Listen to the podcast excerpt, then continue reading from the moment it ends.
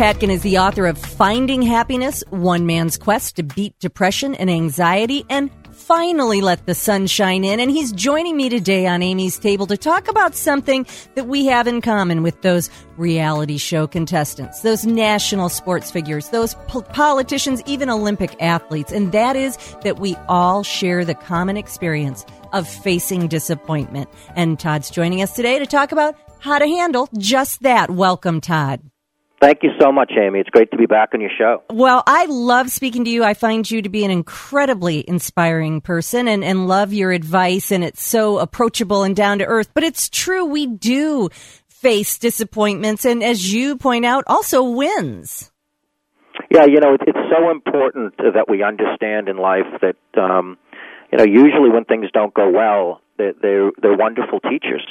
Um, Tony Robbins, who's a wonderful uh, mentor of mine, says that usually when something happens to you at the time that you think it's great, in the long run it's actually usually bad.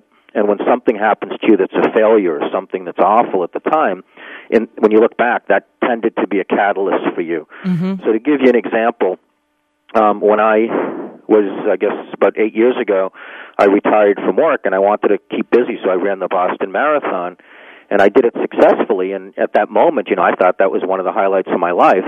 But six months later, I was in the worst shape of my life, Amy, because I had said to myself, "I'm a marathon runner. I don't need to go to the gym, and I can eat these chips and this ice cream." Uh. And conversely, uh, perhaps when we do fail, you know, my son, I remember when he was young, he didn't make the basketball team that he wanted to.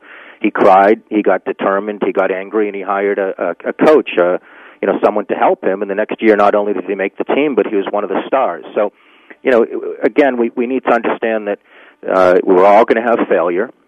They say that the key to being successful and happy in life isn't how many times you get knocked down, but it's as long as you get up one more time than the amount of times you get knocked down. Yes, so true. So true. Well, it's interesting, you know, when you said being a marathon runner, you, you got complacent is what you got with your win, isn't it? So it is important to almost have a strategy to dealing with the winning as much as there is a strategy to dealing with the losing.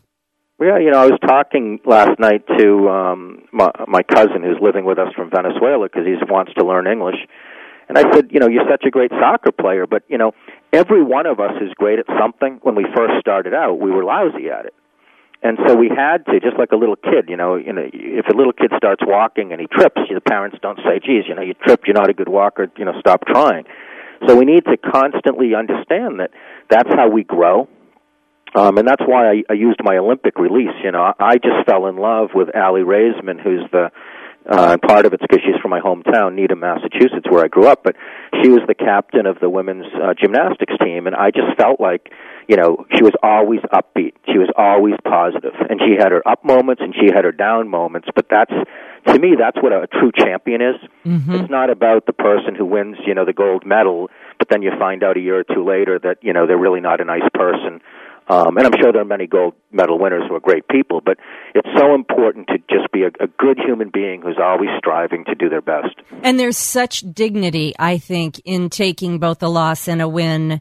Uh, with grace. I just think there's such dignity with that. Well, you say, and I think this is so important, not just for disappointments, but you urge people to act like their own best friend when they make a mistake or have a failure. What do you mean by that? Well, this is the, really the press, you know, the, the, the whole premise of my book. I believe that in America we do a very bad job of teaching ourselves to be happy. We've put happiness in the back burner for success. And so what we do is we teach ourselves, and our kids learn from us, just to look at what we do wrong. Um, and it's so important that you become your own best friend. I had a nervous breakdown, which I share with people at the age of 36, which for me changed my entire world. Because before that, I was incredibly successful, and I was unhappy because all I did, Amy, if I did a hundred things right in a day but one thing wrong, I just focused on the one thing and made myself feel rotten. And I find that most Americans do that. And when I go to high school and I ask the kids at the end of the day, what percentage of you go home and say, boy, am I something? Boy, was I great. You know, no hands go up. And when I say, how many of you go home and just focus on the fact that you spilt the milk and the kids laughed at you or you had one pimple, they all say that all they do is make themselves feel rotten. So it's so important that we shift away from this mentality in America of just looking at what we do wrong uh, to focusing on the, on all the wonderful things we do. Yeah, and that's so true. You know, it, it it's so clear that our society is obsessed with success and perfection, and so failure does come as such a devastating yeah, I mean, shock. My theory is that it all goes back to the fact that we are, you know, the American success story. We're yeah. told that our grandparents came from overseas and they didn't uh, have education, didn't speak English, and had little money, so they had to constantly look to improve. And I'm told if you asked our grandparents, they'd say, "Yeah, I don't celebrate when I do well. I just look at all the ways I can improve."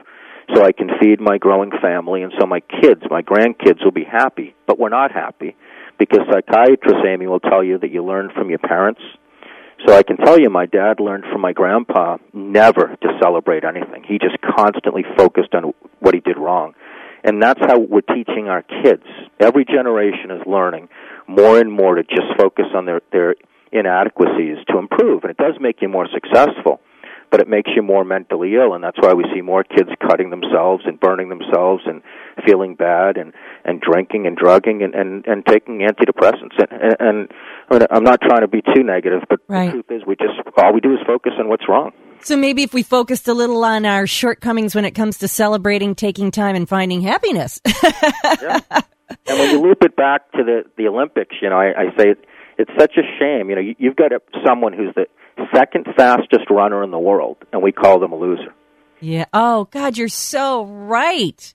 You are so right. Although, do you think a little bit that everybody wins mentality that, that little kids get also can make it harder for them to face real mistakes? You know what I mean? Bad yeah. stuff sometimes happens. We really do screw up sometimes, and we can't look at it as, you know, we always win. I mean, I, I, know what you're saying. The second runner or the second place is the second fastest runner in the world, and that's a huge accomplishment. But it's like the reality of being able to accept that some things can happen that don't feel good, and it's not the end of the world. It's that whole re- resilience thing, don't you think? Yeah. Well, I think everything in life that I've learned, it's it's it's everything in moderation. You know, you yeah. shouldn't exercise too much or not too little yeah. Uh, even you know even reading too much, which I think reading's great, but you don't want to read your whole life. So I would say it's both ways. You know, if you come yeah. second in the world and you decide that that is so awful that you are just going to you know berate yourself, that's not that's healthy. tragic. Exactly. Now, if you you know have your worst time you've ever had because the night before you went out drinking, um, of course you should beat yourself up. Good point. Well said, actually. Well, there is so much good information in the book. It's Finding Happiness, One Man's Quest to Beat Depression and Anxiety and Finally Let the Sun Shine In. And Todd's story is so compelling from the beginning of when you had your breakdown. I think, I think it, some kind of epiphany occurred in a restaurant with you, didn't it? Yeah, well, well what happened is the, the book starts with potato salad or coleslaw because at the time that I had my breakdown, I was so low, uh, Amy, that I couldn't even uh, decide whether I wanted potato salad or coleslaw with my hamburger. So I realized at that point, I mean, I really wasn't even functioning anymore. Yeah. Well, there's lots of great advice if you find yourself there or you just need a shot in the arm and some inspiration. Again, it's Finding Happiness, One Man's Quest to Beat Depression and Anxiety and Finally Let the Sun Shine In by Todd Patkin. Can I, can I also recommend my website because all yes. of my speeches are on there as well as my 12 week free program to happiness where I'm on, on each week with you on video. And that's at www.todd, T-O-D-D, patkin.com, P-A-T-K-I-N dot com. Perfect. And I'll put all of that on amystable.com as well. Todd, thank you so much. Great to speak with you, and thanks for the constant encouragement. Thanks so much. Have a great day. You're listening to Amy's Table. It's Amy's Table, a girl's guide to living with Amy Tobin on Q102.